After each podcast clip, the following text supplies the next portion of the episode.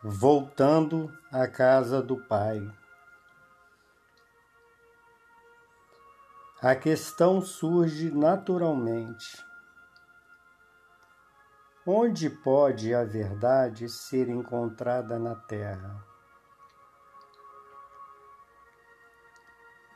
Precisamos admitir que ela pode ser encontrada em poucos, muito poucos lugares e se é certo que ela é tão difícil de se encontrar, devemos concluir que somente aqueles que são guiados pela graça interior são conduzidos ao ensino espiritual e então tornam-se imunes às coisas deste mundo.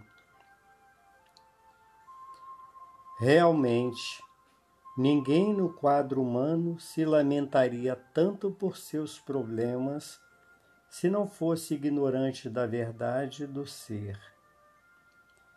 Mas depois de aprender sobre essa verdade, não se pode culpar mais ninguém no passado, presente ou a qualquer momento por seus males. A verdade do ser é que Deus criou tudo o que foi feito e tudo que Deus criou era bom. Ele fez o homem à sua própria imagem e semelhança e deu-lhe domínio sobre todas as coisas na terra, nos céus e nos mares. Deu-lhe poder com esse domínio espiritual e por isso o homem, imagem e semelhança de Deus, jamais pode reclamar que seus males vêm de alguém ou alguma condição, já que ele mesmo recebeu esse domínio.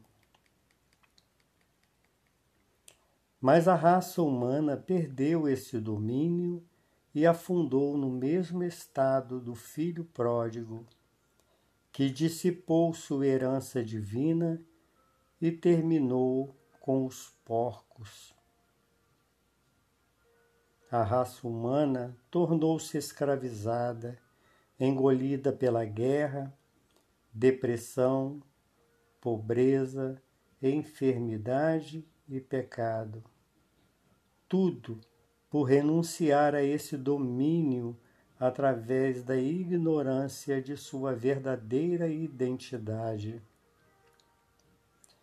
Tudo isso é o estado do filho pródigo, que continua sendo parte da experiência humana até que o individual, como o filho pródigo, comece a refletir.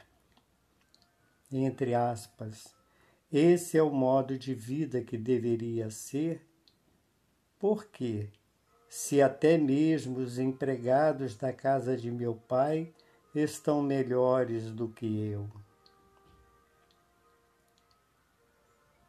Ele então empreende sua jornada de volta à casa do Pai e, conforme se aproxima, é vestido com o manto da graça divina e com o anel da autoridade divina. E então, mais uma vez, ele se torna investido do domínio a ele concedido no nascimento. Quando a pessoa descobre um ensino espiritual que a coloca na via espiritual, ela finalmente será trazida de volta ao domínio que está em seu interior. Imediatamente então, ela perde o medo do homem cujo fôlego está nas narinas.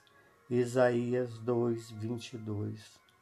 Ela começa a perceber: não temerei nenhuma condição que existe no mundo pois eu e o Pai somos um, e o Pai é maior do que aquele que está no mundo.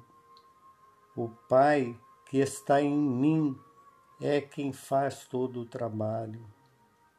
Quando a pessoa percebe esta verdade, ela já iniciou sua longa jornada de volta à casa do Pai, onde ela novamente se tornará consciente do domínio dado por Deus e então não temerá as pessoas, individualmente ou coletivamente, ou condições e circunstâncias, porque ela sabe ser mestre de tudo isso pelo direito de seu domínio dado por Deus.